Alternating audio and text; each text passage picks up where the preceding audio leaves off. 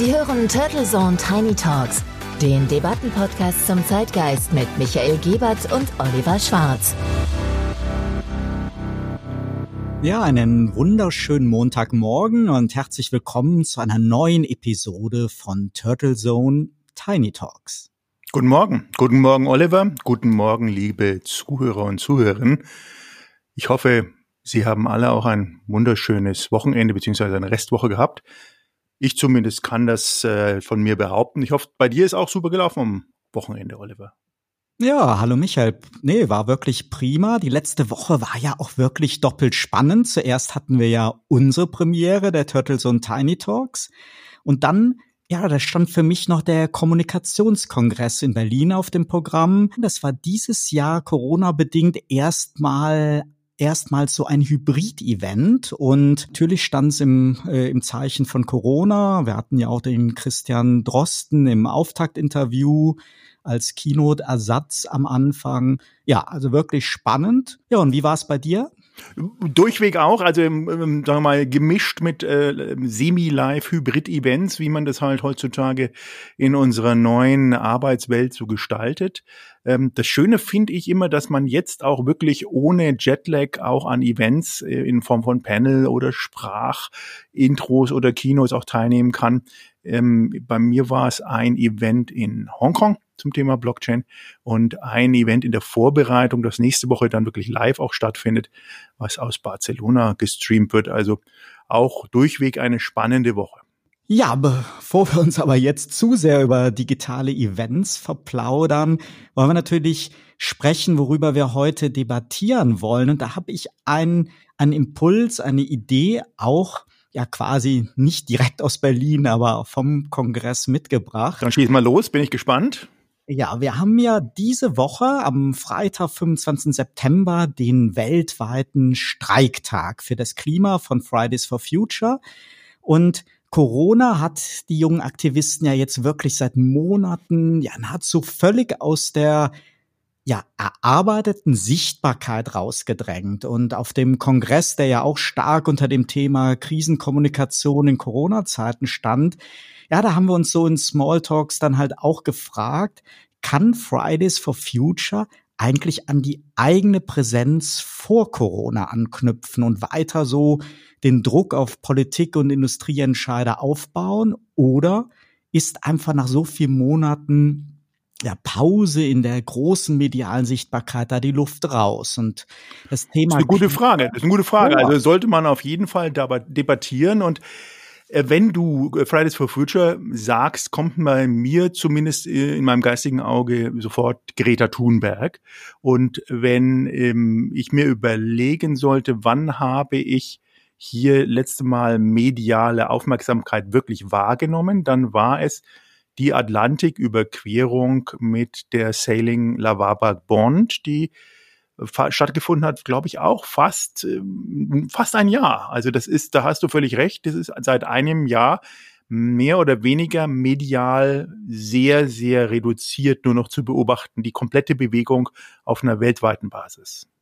Ich war ja letztes Jahr, das ist ja äh, nahezu exakt vor einem Monat, äh, vor einem Jahr gewesen, da war ich in New York, als die Greta dort gelandet ist. Was ich auch spannend fand, ist, ähm, wie ich dann gehört habe, im deutschen Fernsehen war das halt natürlich auch ein großes Thema nach so viel Wochen Überfahrt. Wie geht's ihr? Wie kommt sie an? Ich war in dem Hafen, als sie gelandet ist. Das wollte ich mir halt nicht entgehen lassen, wo ich sowieso da war. Und es war wirklich erstaunlich. Da waren sehr wenige Journalisten. Die waren vornehmlich aus Deutschland, Europa es waren wenige Menschen da, das heißt, die hatten auch Mühe, mit den wenigen Menschen so einen großen Empfang in Bilder. Und wir sagen, wir reden ja von Nicht-Corona-Zeiten, das heißt also nee, in ganz normalen ja. Zeiten. Und in den US-Nachrichten, da muss man aber dazu sagen, es war so die US Open Eröffnungswoche und und und. In den US-Nachrichten war das erstmal überhaupt kein Thema. Und dann nach einigen Tagen waberte das immer mehr hoch und es gab einen Grund dafür. Plötzlich gab es ja so eine amerikanische Luisa Neubauer. Es gab halt eine junge US-Amerikanerin, die plötzlich die Frontfrau war und mit der sich die Greta dann da auch getroffen hat und ja, die haben ja, ja. Demo organisiert. Und das zeigt doch, wie wichtig eigentlich Gesichter dafür sind, wie wichtig Personen sind. Absolut, absolut. Also ich kann mich, äh, weil du es gerade so schön erwähnst, auch noch dran erinnern, ich hatte Anfang des Jahres die Möglichkeit, in Davos dabei zu sein bei dem World Economic Forum, wo ich sehr, sehr froh drum war, weil es nächstes Jahr wird es ja nicht mehr stattfinden und äh, aufgrund Corona ist es abgesagt und da war auch Greta mit zwei, drei Vertreterinnen, sozusagen Landesvertreterinnen, wenn man diese mal so bezeichnen mag, vor Ort. Das wurde medial dort und das ist, was mir ein bisschen aufgestoßen hat, wurde medial extrem gut inszeniert und danach waren sozusagen die Mitläufer, Aktivisten und Aktivistinnen kam mir zumindest so vor gar nicht mehr so wichtig, sondern die durften sich dann so zerstreuen und in ihren kleinen Untergruppen äh, weitermachen und die VIPs äh, sozusagen sind dann auch äh, wieder abtransportiert worden. Das ist, das, das ist so der letzte Eindruck, den ich hatte.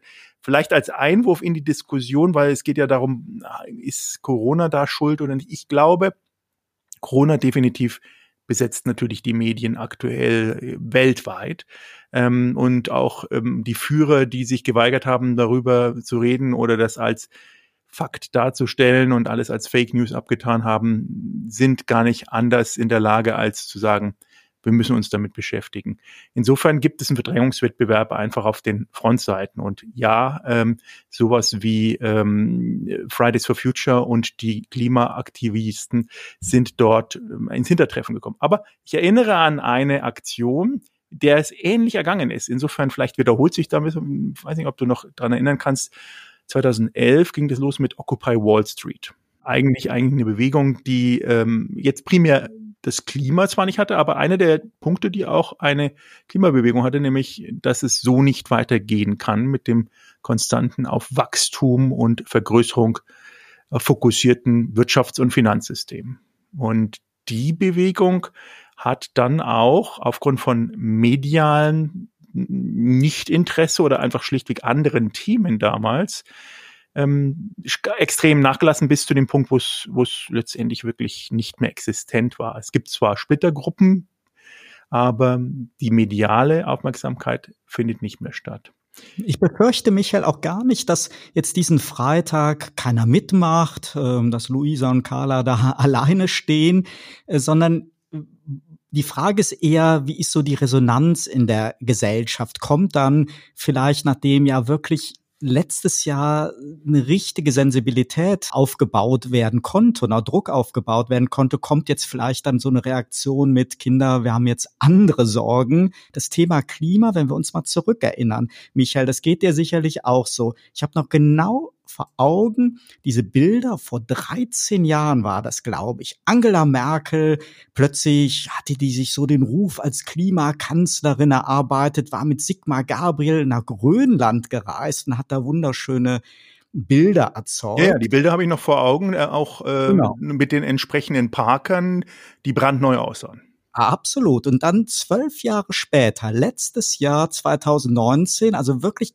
fast exakt vor zwölf Monaten, war dann ja unter diesem Druck und unter diesem damaligen Klimastreiktag, äh, wo ja in, allein in Deutschland 1,4 Millionen junge Menschen demonstriert haben, da war ja das Klimakabinett. Und was da rausgekommen ist, trotz dieses massiven öffentlichen Drucks, trotz dieser ja zwölf Jahre, die vergangen waren und das haben wir selbst 2007 war das Thema ja nicht neu, sondern das, äh, da, da wollten ja damals nur Merkel und Gabriel zeigen, wir haben es verstanden. Trotzdem ist doch das Klimapäckchen, was rausgekommen ist letztes Jahr, ist ja wirklich ich kann mir gar nicht anders vorstellen, als dass man das als Enttäuschung bezeichnet. So Dinge wie erhöhte Pendlerpauschale und so weiter. Ja, ja, ja, ja. Aber das ist, das ist halt große Politik, ja. Also da musst du, da muss man schon dazu stehen, wenn man in den Details, glaube ich, wissen will, wie das Verständnis aussieht bei den wirklich Branchenpolitikern oder den Detailpolitikern, dann kann man ja mal äh, wirklich auf das, auf die Seite vom Umweltbundesamt gehen und da stehen sehr wohl auch die Zahlen drin und da stehen auch sehr wohl dramatische Erkenntnisse drin, wie sich das Thema Klima entwickelt. Eines der spannenden Erkenntnisse, die ich zumindest daraus lesen konnte, als ich mich damit mal befasst habe, war, dass eine Klimakatastrophe, wie wir sie äh, titulieren, aber zumindest eine dramatische Klimaveränderung bis 2100 auch völlig ohne Menschenzutun passieren wird. Das hat schlichtweg damit zu tun, dass natürlich sehr, sehr viele Bestandteile bereits vorher impliziert waren und gerade die Meere, die ja doch den Welt, äh, den Planeten mehrheitlich bedecken, gerade die Kompensation von den klimaschädlichen Gasen und das Aufheizen und Erwärmen etwas äh, reduziert mit einer, mit einer Pause sozusagen abspulen. Und das macht das Ganze umso gefährlicher. Es wird ja äh, sehr häufig jetzt auf diese Forderungen von Fridays for Future reagiert, indem ja der Klimawandel an sich halt in Frage gestellt wird und naja, das ist ja normal. Du, das ist ja völlig normal. Also ganz ehrlich gesagt, das, was du vorhin gesagt hast, wir haben andere Probleme, ähm, die möchte ich gerne mal titulieren. Die Hauptprobleme, die die Leute haben, neben dem, dass sie natürlich krank werden, ist, dass sie äh, finanziell in Schwierigkeiten bekommen. Schlichtweg, dass sie kein Einkommen mehr haben oder dass sie keinen Job mehr haben. Und das sind existenzielle Probleme, die werden zumindest so empfunden. Und diese existenziellen Probleme machen mit so einem Klimaaktivisten oder so einer Klimaaktivistin, auch wenn sie in Anführungsstrichen nur die Sohn, der Sohn oder die Tochter ist, also mit der ganzen Familie etwas Erstaunliches, nämlich plötzlich gibt es da einen, einen inneren Zwist zwischen dem, was ja eigentlich sein soll, nämlich das Klima zu ändern oder zumindest versuchen, besser zu leben, klimaneutraler zu leben und gleichzeitig der Versuch, nicht krank zu werden. Also ich, ich hatte letztens eine Diskussion mit einer äh, mit einer Klimaaktivistin, weiß ich nicht, aber auf definitiv auf genau auf dieser Welle, die gesagt hat, es ist für mich enorm schwierig, zum Beispiel das Thema Masken, wo ich weiß, die Dinger, die werden noch 500 Jahre überleben und die sind einzeln verpackt und ich jedes Mal sozusagen strafe ich mich gedanklich selber ab, wenn ich die aufziehe. Aber ich ziehe sie auf, weil ich Angst habe, angesteckt zu werden. Und da ist so viel Konfliktpotenzial gerade drin, dass glaube ich zumindest gedanklich in dieser Klimabewegung auch ein gewisses Stocken drinnen ist. Ja, aber das ist doch wirklich traurig, Michael. Wir haben das in den letzten Jahren es gab ja immer was. Entweder gab es die Finanzkrise oder sonstige Konflikte, Konfrontationen im globalen Handel äh, bis hin äh, zu Kriegen und, und, und. Und was doch die Aktivisten von Fridays for Future machen, ist ja A, es sind keine eigenen Forderungen, die kachten nicht nach. Was die ja nur darauf pochen, ist die Einhaltung dessen, was ja immerhin, ich glaube, 195 Länder ratifiziert haben und was 2016 in Paris ja beschlossen worden ist mit dieser roten Linie von anderthalb Grad Erwärmung. Und die Frage ist, können wir wirklich immer wieder Dinge, natürlich beschäftigt Corona jetzt äh, viele Menschen und natürlich und das ist ja auch genau das, worüber wir heute debattieren. Kann es jetzt sein, dass selbst Leute, die letztes Jahr noch sehr viel Wohlwollen hatten für die Klimaaktivisten jetzt heute sagen, mein Gott, jetzt auch noch das Thema wieder. Absolut. Also ich glaube, das ist eine gewisse Hoffnungslosigkeit. Ich kann mich ja. da sehr, sehr gut hineinversetzen. Also unabhängig äh, davon, was äh, die Agenda äh, von Klimaaktivisten am Ende des Tages politisch oder wirtschaftlich bedeutet. Das wäre eine extra Diskussion wert. Aber ich kann mir sehr, sehr gut vorstellen, dass dieses hoffnungsvolle, diese medial und damit erfolgreich durchgeführten Aktionen letztes Jahr, dieses Jahr nicht durchgeführt werden konnten. Und so wie es ja aussieht, auch die mit den Abstandsregeln und allen Regeln einberufenen Klimastreik am 25.09. zwar stattfindet, aber deutlich kleiner oder anders zumindest. Und das finde ich im Übrigen, Michael, auch sehr vorbildlich, wenn ich da kurz reingehen kann, weil ich habe das mitbekommen, wie die darüber diskutieren intern.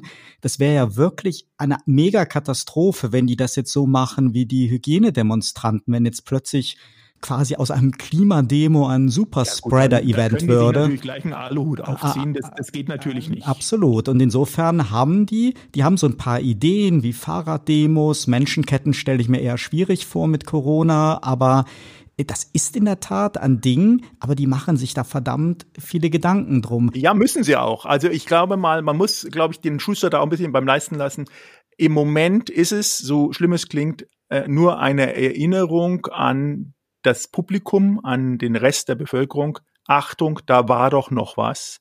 Bitte nicht in Vergessenheit bringen. Ja. Weil global gesehen, ähm, ich erinnere an Brasilien, ich erinnere an die Waldbrände, ich erinnere an vieles andere Menschengemachte, wo man sagt, das gibt es doch gar nicht. Habt ihr nichts dazugelernt? Das werden wir aus Deutschland ähm, nicht in den Griff bekommen. Wir können hier natürlich im Rahmen unserer, unseres Seelenfriedens äh, viel tun, aber uns muss klar sein, dass diese gesamte Klimadiskussion neben Ratifizierungen von Pariser Abkommen Aktionen erfordert. Und wenn diese nicht kommen, dann wird der entsprechende Doomsday oder das entsprechende Szenario halt auch eintreten. Aber es ist ja ein globaler Klimastreiktag und wo die bei Fridays for Future, wenn ich das richtig mitbekommen habe, ja auch wirklich stolz drauf sind, ist in wie vielen Ländern sie mittlerweile da Gliederungen haben. Und Klar, und sie müssen sich ja natürlich auch wahnsinnig anstrengen, weil äh, du kennst ja die Diskussion auch vom letzten Jahr, Fridays for Future, wenn du das Ding Saturdays for Future nennen äh, würdest, war die Diskussion, kommen denn dann die Schüler meistens oder Schülerinnen oder Studenten und Studentinnen, haben die da nichts anderes zu tun? dann müssen Sie die Frage, glaube ich, auch noch klären, warum sind es denn mehrheitlich Leute aus äh, Familien mit akademischen Hintergründen? Warum sind es jetzt eigentlich nicht in Anführungsstrichen mehrheitlich einfachere Leute, die es auch bekapieren müssten, weil auch die müssen natürlich mitmachen. Dann muss man sagen, warum sind es mehrheitlich Leute zwischen 15 und 26? Kann man immer argumentieren, um Gottes Willen, das sind Leute, die Älteren interessiert sind. Ich glaube, die Älteren interessiert es genauso, aber es fehlen da auch noch ein bisschen die Mittel und vielleicht ist es auch ein bisschen zu radikal für die. Da haben wir schon ganz andere Dinge gehabt, die sind wirklich auf der Basis der wissenschaftlichen Erkenntnis und ich finde es spannend. Nur noch mal ein Gedankeninput das fand ich auch letztes Jahr schon spannend. Fridays for Future stellt Forderungen an Politik, Entscheider, vielleicht an die große Industrie. Aber die Reaktion ist, dass die Kritiker immer wieder es auf die persönliche Ebene nehmen. Ihr nehmt mir was weg. Jetzt will uns die Greta noch den schönen Kohleabbau. Jetzt will sie mir den geliebten Diesel. Sie will mir die Bratwurst wegnehmen. Jetzt dürfen wir Malle nur noch segeln statt fliegen. Dabei stellen die Aktivisten eindeutig klar. Und es war ganz witzig. Ich weiß, ob du das heute auch bekommen hast. Heute ging per Facebook rum, ihr müsst nicht perfekt sein, ihr müsst nicht vegan sein, ihr müsst nicht klimaneutral sein, ja, um am ja. mitzudemonstrieren, finde ich kommunikativ unheimlich klug, klarzustellen, die Hebelwirkung kann nur durch die Politik äh, passieren, nur durch globales Handeln. Der Einzelne, der kann das Ganze nicht machen. Und ich habe, das weißt du ja, letztens mal ein längeres Interview geführt mit der Line Niedecken, eine der führenden Aktivisten von genau, Augsburg, ja, genau. Und äh, aus Heidelberg. Heidelberg, ah, okay. Und die hat dann auf meine Frage eigentlich ganz, ganz klar gesagt, wir setzen nicht primär beim Einzelnen an, sondern sie hat es halt äh, beim System genannt, also Politik als Systemschaffende und hat gesagt, wenn ich mich richtig erinnere, jedes Mal, wenn wir diskutieren, ob man Fleisch essen darf oder unbedingt Bus fahren müssen, diskutieren wir nicht über das eigentliche Problem. Ja, und ja. ich finde, das kann man wirklich äh, unterstreichen. Wieder, wieder mal waren das 20 äh, Minuten, die natürlich ratzfatz vorbei äh, waren. Äh, ich muss ja. hier am Ende dennoch eins loswerden, ähm, bevor wir aufhören, ist, das ist ein Thema, was alle betrifft. Und ich rufe alle auf, da mitzumachen, und zwar so, wie sie wollen. Also man muss sich nicht immer einem System, wie man mitmachen sollte, unterwerfen, sondern jeder mit seinem Tun, ähm, allein schon für die nächsten Generationen. Das ist wieder ein sehr schönes Schlusswort. Ich möchte noch zehn Sekunden nutzen, denjenigen, der gesagt hat, Mensch, ja, war jetzt schon fast aus den Augen, aus dem Sinn, würde ich gern halt mal ein Interview mit der Line Niedecken bei Töttelsohn ans Herz legen. Da kann man mal 90 Minuten wirklich aus erster Hand so eine Aktivistin hören und verstehen.